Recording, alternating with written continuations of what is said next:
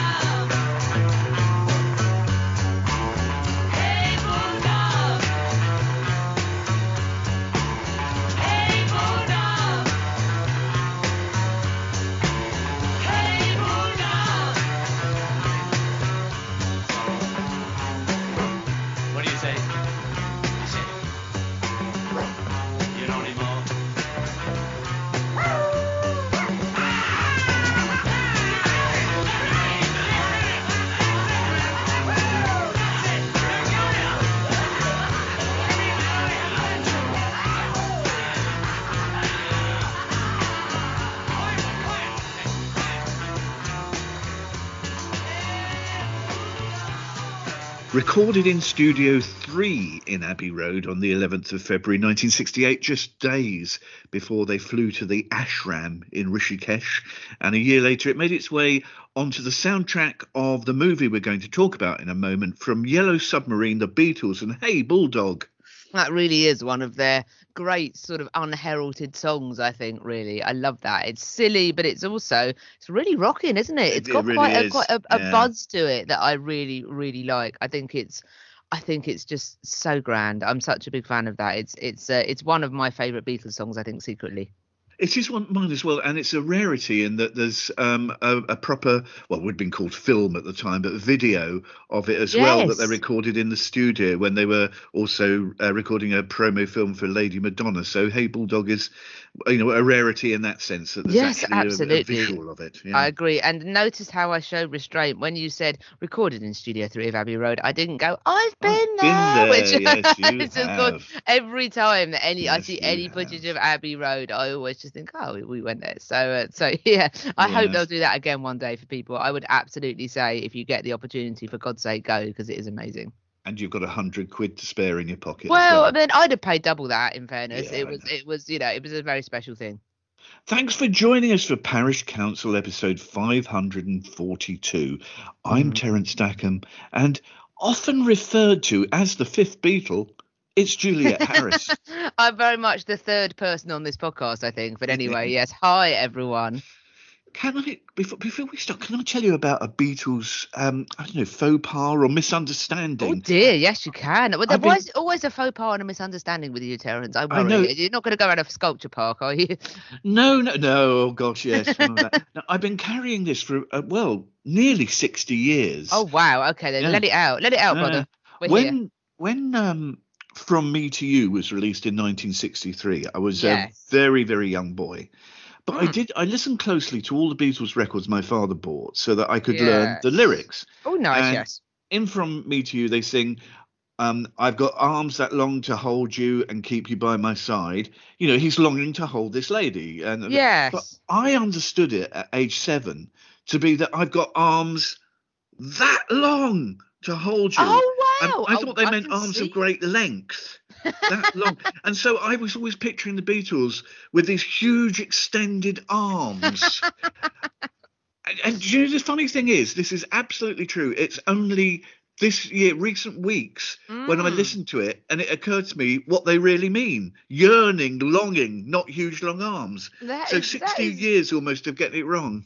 I love that, which is hilarious given that the of course the the working title of was it help the working title was eight arms to hold you. It was Exactly. and yeah. so may, maybe that they had a lot of um they had a lot of octopus friendly sort of content, didn't they? Really, Absolutely, with the long arms and the and the eight arms to hold you. And we will be hearing about an octopus in a little bit, I think, when we talk about one I've of got the yeah. lips that long to kiss you, and again, I pictured these enormous, oversized lips. You see, with, with the long, be- lengthy arms. Beatles, it's incredible, isn't it? Yes, it, it- I am. they really were pioneers, the Beatles, in many senses, weren't they? They had Yeah, very I, long. I long- only, yes. genuinely only figured out the true meaning this last few weeks when I heard it. So Well, it just 60 goes to years of you- misunderstanding.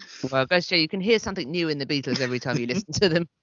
It's another in our occasional series of Beatles specials this Mm. weekend.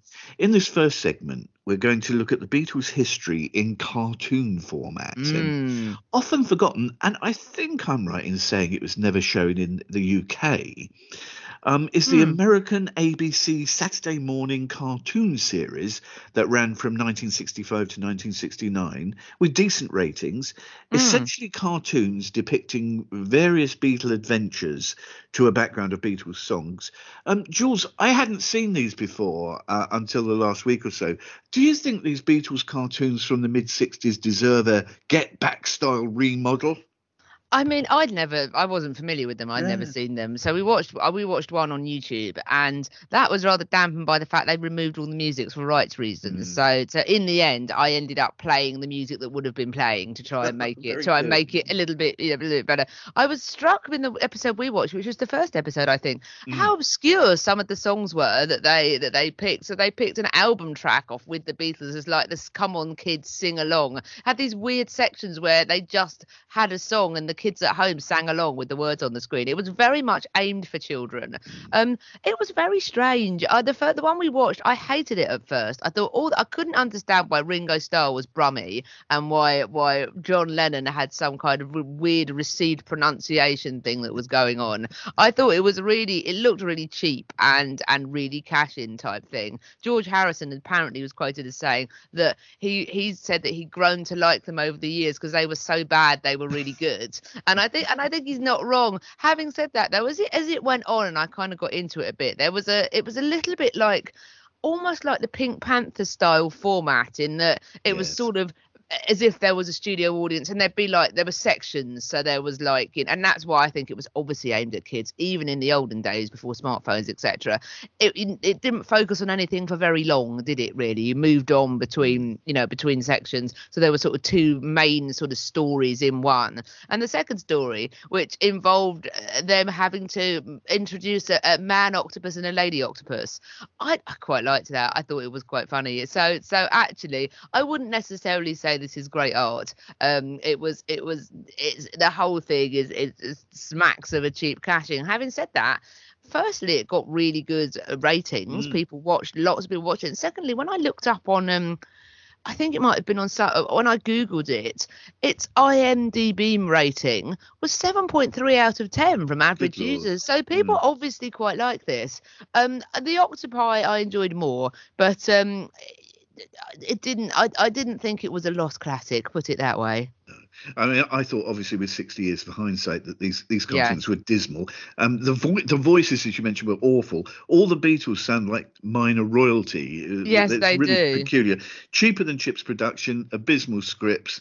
It's worth trying to find an episode on YouTube as we did to see how dreadful these cartoons were. Really, I mean, you've got to go to YouTube, put in like the Beatles ABC cartoon or something, and you'll you'll find some of them. Yeah, I found it really weird that we were watching the first. We were Mm. watching one of the first epi- the first episode, and you'd think it was the first episode. You'd have all the hits on it, wouldn't you? And Yeah. the two sing-alongs were not a second time from With the Beatles and uh, Devil in Her Heart. Um, their version of that. They were, and then when you look at the the episode list on, there's a wiki page where you can look Mm. up the um the the next episode is Do you want to know a secret? Um, if I fell, um, is the name of the is the name of the Mm. the episode. And then the songs are a hard day's night and I want to hold your hand. Are the songs that you sing? And it's like, well, should they not have just started on that rather than you know so. a rare a, an Yeah. obscure cover and an album track from their second album? It was it was really um.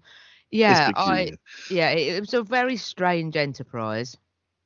Now we were talking about uh, oh we were talking about probably the most well-known Beatles in cartoon format Yellow Mm. Submarine which was released as a movie in the summer of 1968 Yes. um, it was restored and reissued in 2012 and the soundtrack was remixed in 2018 on the surface, this was a strange business. The Beatles themselves are filmed very briefly in a cameo appearance just before they went to India. It was largely a way to complete their three movie deal with United Artists.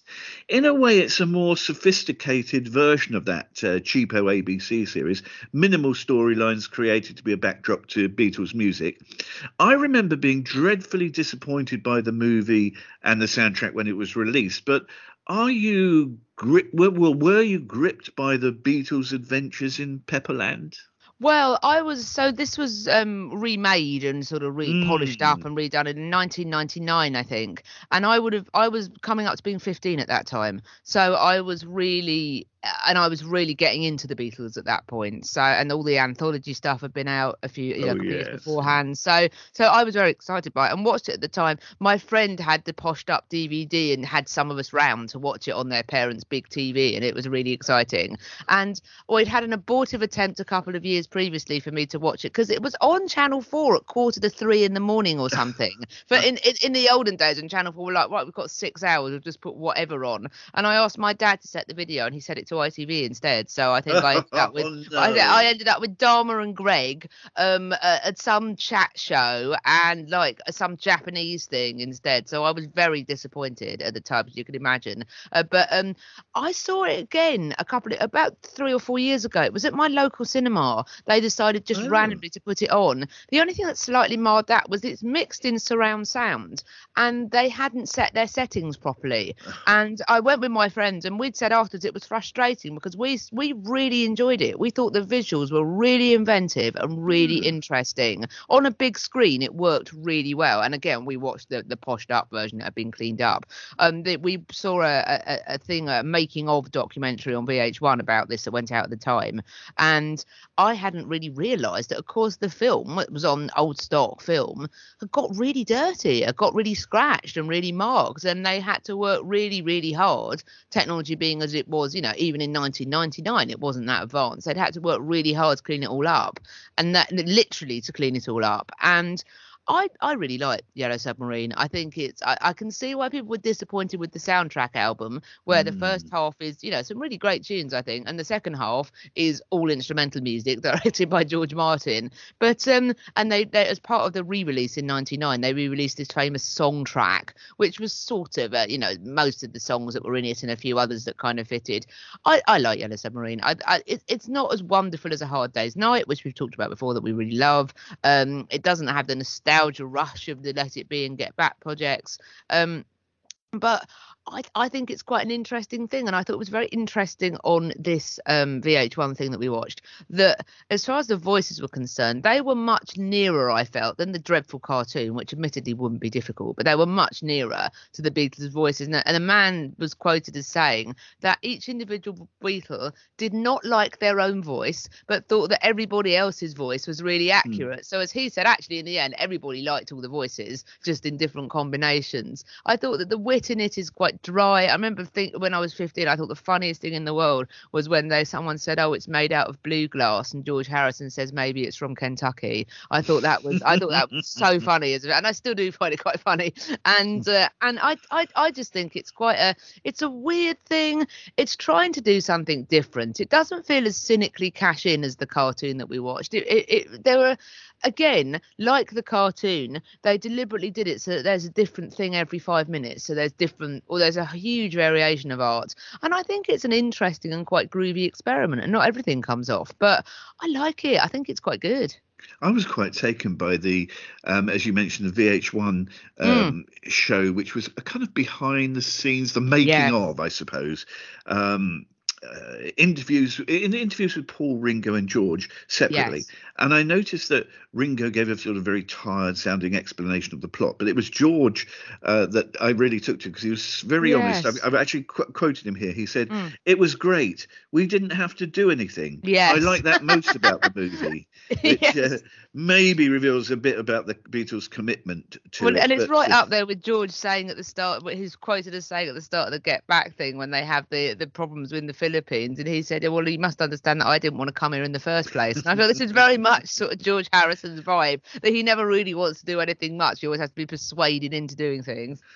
It could be argued that the Beatles' most successful link is their, in, in terms of their appearances in a cartoon series, Mm. um, is to one which they've got no direct connection. And to date, 22 episodes of The Simpsons feature the Mm. Beatles in one way um, or another. From Which is, of course, by Blondie, yes. Oh, yeah, very good. Sorry, sorry. From uh, there's Lisa in the Sky with Diamonds Yes. um, to my favourite, The Bart of War, in which it's revealed that Ned Flanders has Yes. a secret room filled with Beatles memorabilia. But Jules, you have your own Simpsons and Beatles favourite episode. I do, and this is I think it's absolutely I I just I love every single second of this. It's called Homer's Barbershop Quartet. I think that's the name of the episode, and it follows the adventures.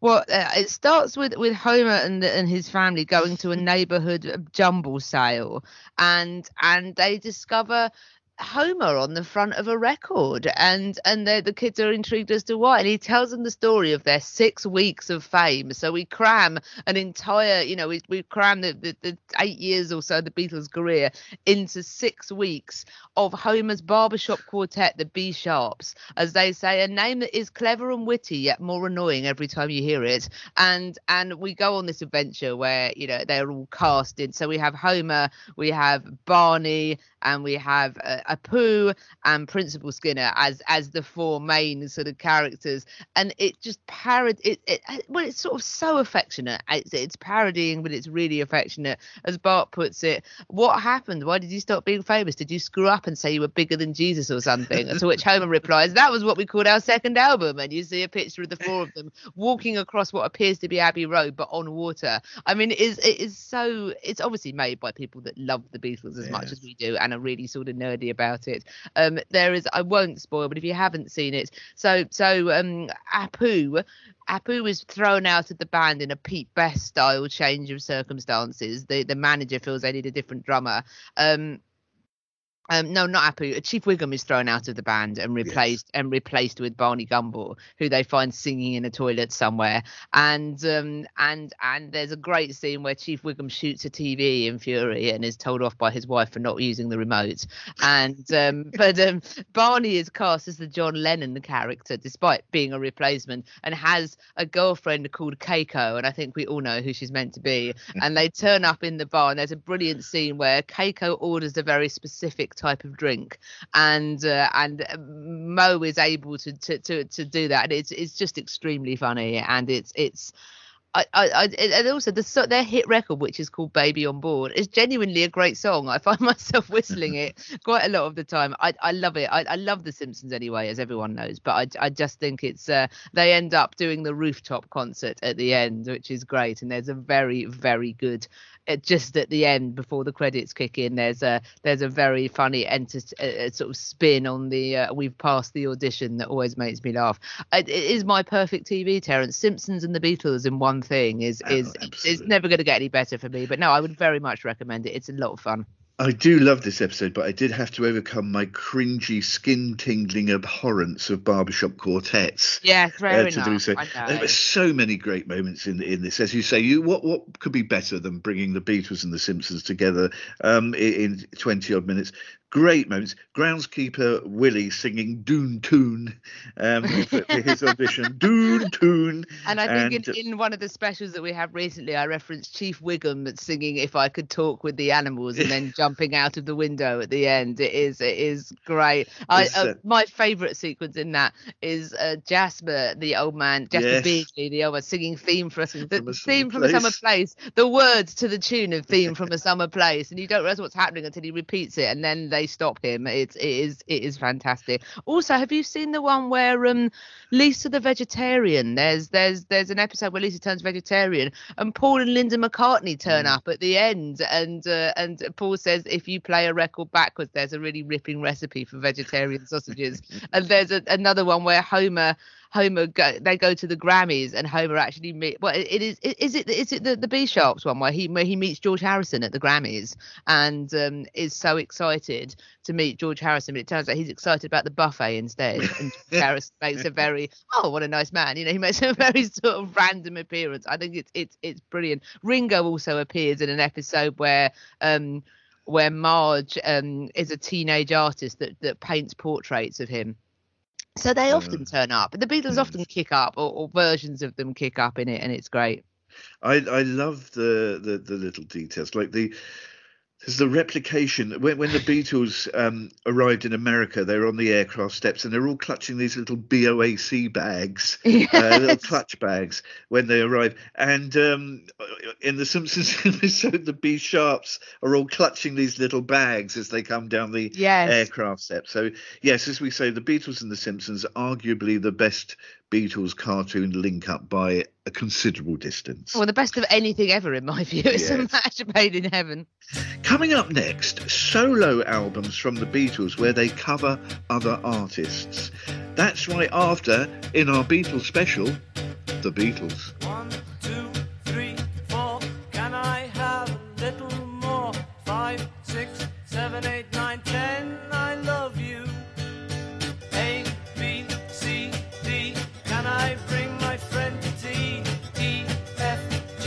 I,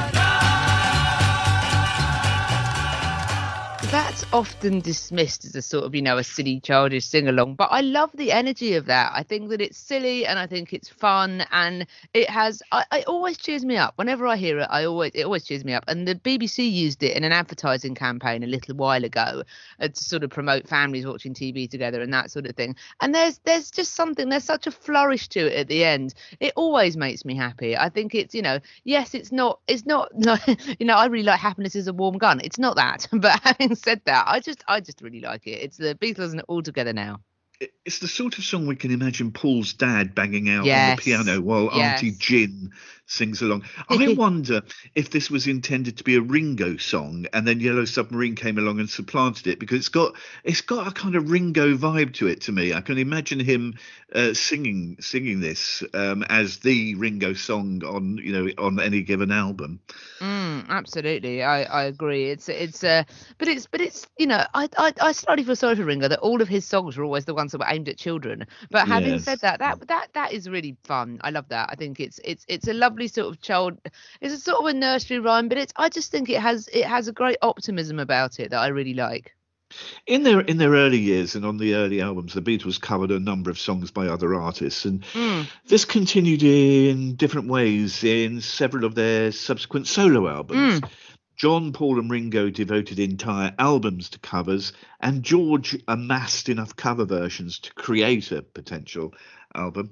Perhaps the most peculiar of these solo Beatles covering other people's songs is John Lennon's Rock and Roll from 1975. Uh, This was Mm. during John's Lost Weekend when he was Yes. living with May Pang in Los Angeles. But Mm. maybe the weirdest bit, and I kind of half forgotten this till I, I, I started listening to this album again this week. Weirdest bit is that John had been sued by Morris Levy over copyright of uh, one line in Come Together, they Mm. come on flat top. And as part of the out of court agreement, John bizarrely agreed to record three songs to which Levy held the publishing rights. So we Mm. end up with Rock and Roll, an album of covers from the late 50s and early 60s. It's got a strong lineup of Mm. supporting musicians as um, Jose Feliciano, Klaus Voormann, Steve Cropper, Hal Blaine. Jules, do you ag- agree with Rolling Stone magazine? They said at the time, John lends dignity to these classics. His singing is tender, convincing, and fond. I don't actually, oh. interestingly. I didn't really enjoy this very much. I wanted to. I thought the production was slightly weird, a bit echoey, a bit sort of odd. Um, when you said at the beginning, oh, it was recorded during his lo- his lost years, I thought that makes a lot of sense because I thought some of these vocals sounded a bit out of tune in places. I I I thought I wasn't very keen on this, and um, and I started made me think the fact that you've just said that it was recorded as part of an out of court settlement that makes much more sense because I was approaching it from wow this is someone that's run out of ideas and that is Yeah, that is yeah. recording old rock and roll songs. Because it was almost like when we talked about Get Back a while ago when that came out before Christmas um the the bit where they're you know at the beginning where they've hardly got any songs and they're literally scraping up stuff that they did sort of when they were the Quarrymen. And and uh, it had Les had a bit of an air about it of you know oh, I haven't got any of my own songs at the moment, so let's just bang out a load of stuff that I used to play when I was a teenager. I I found it. I found the playing was all a bit clinical. I, it left me really cold. I must admit. I didn't like this album when it was released, and I don't like it now. It sounds exactly as you say, like a throwaway fill-in job. Um, the whole whole project was, as we say, a crazy time. Uh, the Lost Weekend, May Pang, Phil Spector producing. Spector shot a gun and a, in, in the studio, and a bullet went through the studio ceiling and Wow. damaged John Lennon's hearing. oh, Um, for uh, God's sake! I I think the fact that the album was released under Capitol Records' budget range uh, tells us tells us everything. Um, George Harrison is the only Beatle not to devote a solo album to an Yes. entire set of covers, but across several of his post-Beatle albums, he covers enough of other artists' material that I Mm. was able to create a sort of solo George covers album in, in Spotify. Um, like his three Beatles colleagues, George usually cast back to the late 50s and early 60s, but even earlier in some covers, like Hoagy Carmichael, Hong Kong Yes. Blues, and uh, uh, on somewhere in England, and he recorded a couple of Cole Porter songs too. But um, Yes. With If Not For You, he covered a contemporary in Bob Dylan, and once again with Phil Spector producing. Spector seems to have had some sort of hold over John and George at this time. I don't understand it I at was all. going to say he's haunting them like a spectre. yeah. Yes. Um, thank you. Jules, this Um, compilation of George Harrison covering other artists' songs, um, hit or miss? I, I I got a bit more from this than I did Mm. from the John Lennon stuff. Actually, I thought some of them were quite good. I thought the production was much better. Um, I I mean, I, I quite liked the Between the Devil and the Deep Blue Sea. The sort of the, the that sounded throwaway, but not in a way that was so clinical and, and cynical. I Mm. don't think so. I, I I quite liked some of these. I loved his version of Baltimore Oriole. I thought that was really really lovely. Um, some of these are a bit, and I love the fact that you've included "My Sweet Lord" as a cover in this list because it's sort of the, the, the hilarious thing about that is that is that you know there was a debate over what that was a cover of. He was of course successfully sued by the Chiffons for um for "My Sweet Lord," but he claimed he was doing "Oh Happy Day," which was of course out of copyright. But um, but no, I I these were interesting curios. Again, I'm not sure if they were much more than curios. But having said that, I I've I found them. I found that he brought something a bit more interesting to some of these songs than the. It felt a little bit less knockabout, and I quite liked that. I rather like George's cover versions because they don't form an album on their own. They tend to No. retain a, a fresh quality. There's something Yes. something quite sweet about the old Ho- Hoagy Carmichael and Cole Porter Yes, songs. very sweet. George, George's the other thing I found about it uh, that when he does cover versions, Mm. George's own solo work often focuses on the maudlin side of life. Yes, it's quite heavy, isn't it? It, it it can be, but his version of "If Not for You" is is cheery and perky. Yes, it is. There's a, there's a there's a charming recording of "Roll Over Beethoven" from a Mm, that live was in very Japan nice. album. Yes, that was lovely. and perhaps his chirpiest cover ever um, is his cover of "Got My Mind Set on You." yes, which uh, is lovely and a huge hit for him. That was that number was two in the UK, number one Yeah. in Billboard. Um, Yeah. So I like, yeah, yeah. I like hearing upbeat George, and this set largely reflects happy George, which is is, is always a good thing. Yeah, so it's given he's got a reputation for being quite sour. It's Well, great, really. yeah. It's nice to hear him. Coming right up, Paul and Ringo covering other musicians' songs. That's next after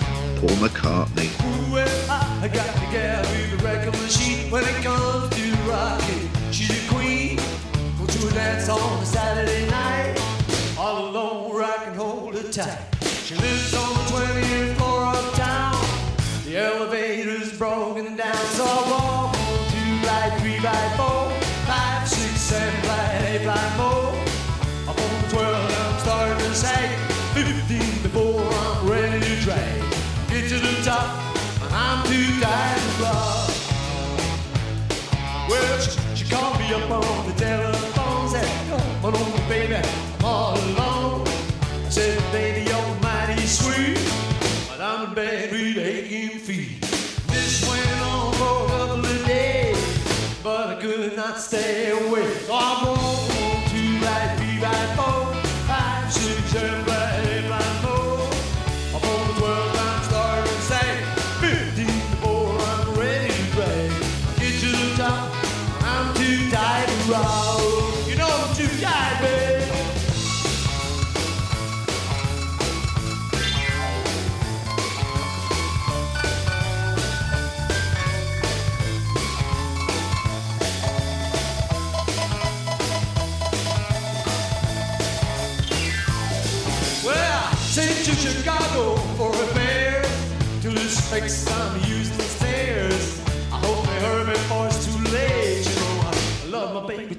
Much to wait.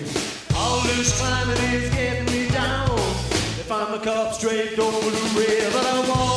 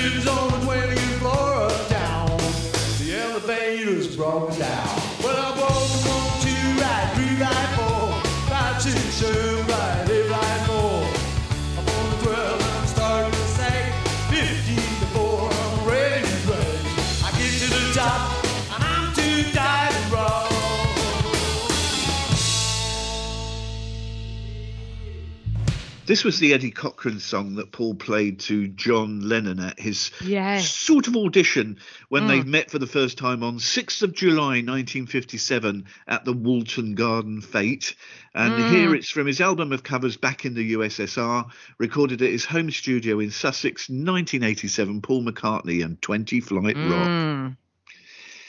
Do you know, it's, I, I was just thinking when when I sort of scribbled a note saying that it was at Woolton Garden Fete in 6th of July 1957. Do you think that compresses? That's the first time he met Yes. John. To their entire career, and they split up in 1969 to um, 12 12 years. I when mean, you just 12 years, everything that we ever talk about the Beatles from day one to the Yes. to the, the split. 12 years. It's no, it's, a It's- blink of an eye. And the fact they were all, we've talked about this before and we talked about, about the fact they were all so young. They were all so yes, young when it happened. It was, it was so, the fact that, that, that George, that George Harrison was 27 in 1970. I mean, the fact that, that, that, that, that all just, yeah. it, it all just whacked along. And, you know, it's, it's like you say, it's, it's no wonder it was all so intense. No mm. wonder they fell out. No wonder it was difficult to, difficult to keep those sort of maintain, maintain those relations when, you know, when they became massively big, they'd only known each other five years, four Yes. years. It wasn't like Yeah. they were, you know, they'd had this necessarily lifelong bond. It was, and it was really, it was something, it was a weird alchemy that kept them together for as long as it did, really, I think, given the pressure cook of what they were in. And five years of the 12 years were kind of preparation, weren't they? Because Yes. 57 to 62, Yes. y- y- you could have walked into any pub in England and said, uh, Who's Paul Yeah. McCartney? And people would have said, "Uh, I don't know. So no, no one would have known them. Absolutely. five years of, uh, uh, out of the 12 were were not being famous. Most extraordinary thing, really really. weird. Really weird. Paul McCartney is a devoted purveyor of the cover version. There's, a there's a Yes. There's a I noticed this. There's a bit of a pattern. Whenever a McCartney album doesn't sell so well, Paul tends to disappear for a year or two, Yeah. and then he goes back to basics and records an album of oldies, often recorded in a day or two. I mean, work, working backwards, we had the really badly titled "Kisses on the Bottom" in Mm. 2012, which is you know is is a fine album, but it's the, sweet, yeah. the, the title of it uh, killed it. yeah. Uh, that followed a five-year hiatus after the Memory Almost Full album. Yes. Before that, in 1999, we had Run Devil Run, which was Yes. largely again an album of covers of late 50s, early 60s, Chuck Berry, Gene Vincent. And that was his first project after the death of Linda a year before. Yes. Then 10 years earlier was the album that we're going to talk about, Back in the USSR, Yes. which is the. We've been listening to this this week. There's a underwhelming reaction um, to Paul's Press to Play album um, just before it. So the pattern Yes. began a quiet Yes. period, followed by a covers album. And this is almost a parallel to that John Lennon rock and roll album and features Kansas City, 20 Flight Rock that we just heard, and eight other tracks, including covers of Sam Cooke and Little Richard. Although it describes back in the USSR as spirited, AllMusic gives it two stars out of five. Um, Is history kinder to back in the USSR? I liked it more than the John Lennon Mm-hmm. covers album because I felt it had more soul to it, really. And again, the fact that you know John Lennon was in the Lost Weekend phase, you know McCartney was more engaged in this. I think. Yeah. I I I wouldn't say it was his best work, but then having said that, the thing that I quite liked about it was he's obviously singing songs that he loves, and that, that it seems genuine to me. And again, having watched Get Back recently and seen his sort of screamy vocals, he, he so much of his vocals lend lend themselves well, they, they borrow from Little Richard, don't they, and things like that. So when Very he's so him doing Lucille, I really enjoy because I then I could hear what he was trying to do when they did um I'm so tired, no I'm so tired, um don't let me down, all that Mm. kind of stuff when he was doing those sort of screamy type vocals, and I've got a feeling and all that kind Helter of stuff. Skelter. Yes, when he was when he, uh, but but I've got a feeling I think particularly because of that kind of soulful kind of Yeah. um And I remember re- reading about he's he. I'm interested in how Paul McCartney's interested in the sort of the soulful singers, and not necessarily soul as in soul singers, but singers that do put a lot in. And I remember reading um it might even have been in the album cover notes, I think, about um, Flaming Pie, which I love. It's probably my Mm. favourite Paul McCartney solo album. I just I, I got it when I was young, and I just really took to it. I thought it was great. He there's a song on that which is brilliant, which is called Souvenir, and I remember reading something with him probably around the time where he said, "Oh, I really hope that a big soul singer gets hold of this and covers it." And I loved that idea that Paul McCartney loves these big soul songs Yeah. but is aware of his own limitations, perhaps. Although I think he's an extremely good screamer style singer. He I really like is. him doing that. He's that one of the really very, great. very best. He's up there with Yes. Little Richard and um, he's, he's so, he can just do that so well. I really like this, although it did make me think of the Cavern special that we watched and talked about it, you know, Mm. again a few months ago, and how we were both surprised at how good that was actually from recent Yes. years and how good his voice was. And it did actually make me think maybe this is something uh, maybe this is something that gets better with time. So this was released in the 80s this album. And actually i really liked this but i thought the cavern gig where they did the sort of some of the old rockers was even better because maybe uh, the fact that he's aged since then and that he's doing this as an older person looking back to being a younger man gives it more poignancy and kind of gives it a bit more excitement and a bit more sort of oh you know isn't it great that he's you know paul mccartney's the age he is and he's and he's singing those songs? But I felt there was more commitment to this than than I did perhaps the the John Lennon album. Mm. So I like. I mean, I wouldn't say it was great. I'm not sure how often I would listen to it, but I, I my impression was, oh well, good for him for giving it a go. Was my impression, I think. Worth remembering that Paul is only in his mid 40s here. Mm, And his voice is in fantastic form. really and- is, yeah. And it, it, it is, is you, you've spotted the, the, the key element. I think it's most suited to the rockier songs on this album. Yes. I suppose because it's all simple songs from his school days and the Cavern and Hamburg Yes. era, Yeah. then um, and, and being recorded over over only two days, there is a sort of I think there's a sort of demo feel to the collection. But when it Mm. really works, like on Lucille Yes. and Ain't That a Shame, it does have some sort of longer term value. But like John Lennon's rock and roll, it's it's not an album I'll rush back to. But there's nothing Yeah. wrong with it. no, absolutely agree. Ringo is, of course, the number one provider of covers of the Four Mm. Beatles as solo acts, mainly because he writes very few songs. Yes. And this married to the point that Ringo is an obsession beyond his bandmates with both old rock and roll and particularly traditional country music. Yes. his, his discography is packed with Mm. either albums of covers or tracks written by others for him. yes. And um, there, wa- there was a there was a, a novelty value for the early Beatles solo albums. Mm. Um, Ringo's first sentimental journey was yet another Beatle going back to Cole Porter and Hargy yes. Hoagy Carmichael. But his second album, Beaucoups of, uh, Beaucoups of Blues, sorry, although a commercial, not easy to say, Beaucoups of Blues, although a Yes, commercial failure, it was a spirited attempt at producing a country album recorded in just three days, recorded in Nashville, Jules. Um, Does Beaucoups of Blues, do you think it's got a place in country music history? I think it has actually, hmm. and you know when we when we I knew we were going to do these four albums, and thinking about the four Beatles and my sort of views on them, I did not expect this to be my favourite of the four we heard, and it is. I really like it. I think it is lovely. Again, I think it's so sincere, and I think it really touches on what people love about loved about Ringo and what people love about what what makes him good.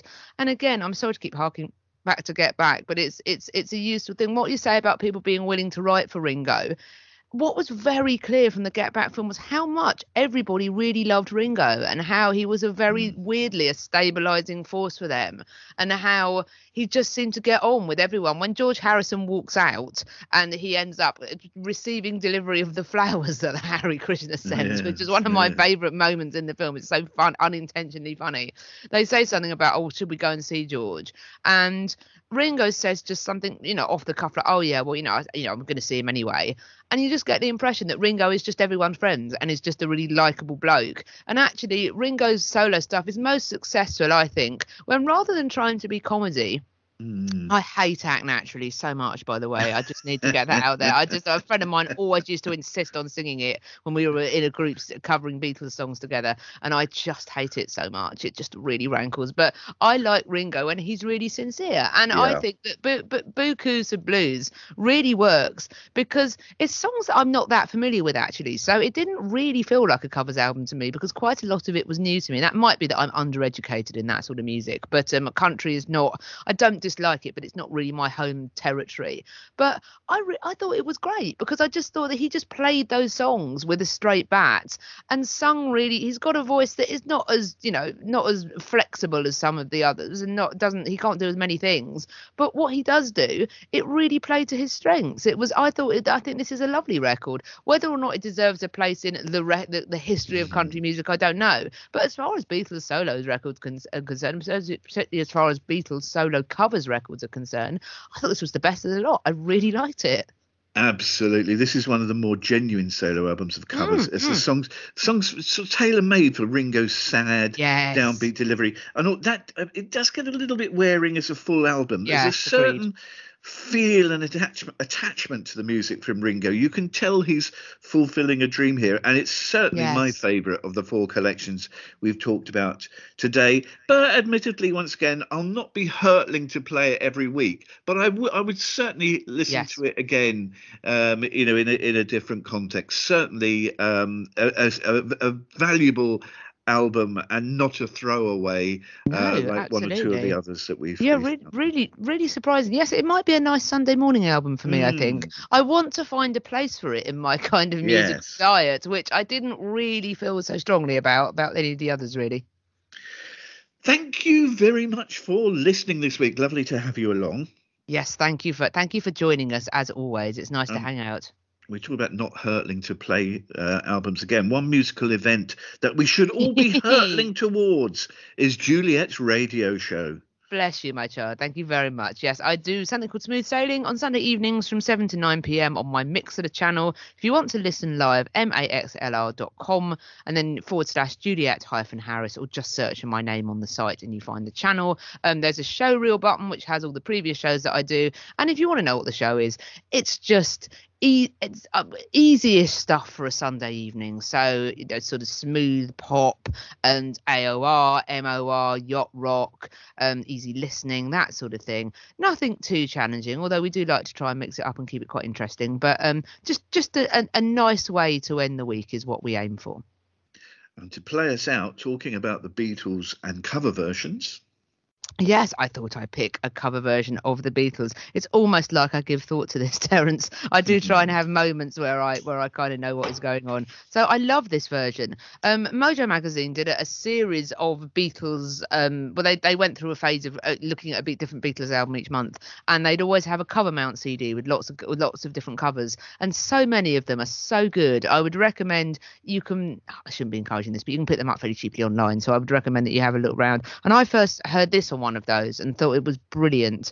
Um, they're a band called the Besnard Lakes, a Canadian indie rock band, um, been going since 2003, and I absolutely love this version. It's got a real, almost sort of shoegaze lean to it, and I think it, it, it does a different thing to the. It's a good cover, and it does a different thing to the original. It finds a different, a different sort of vibe to it, and I love it. This is the Besnard Lakes doing "I've Got a Feeling." I've got a feeling, feeling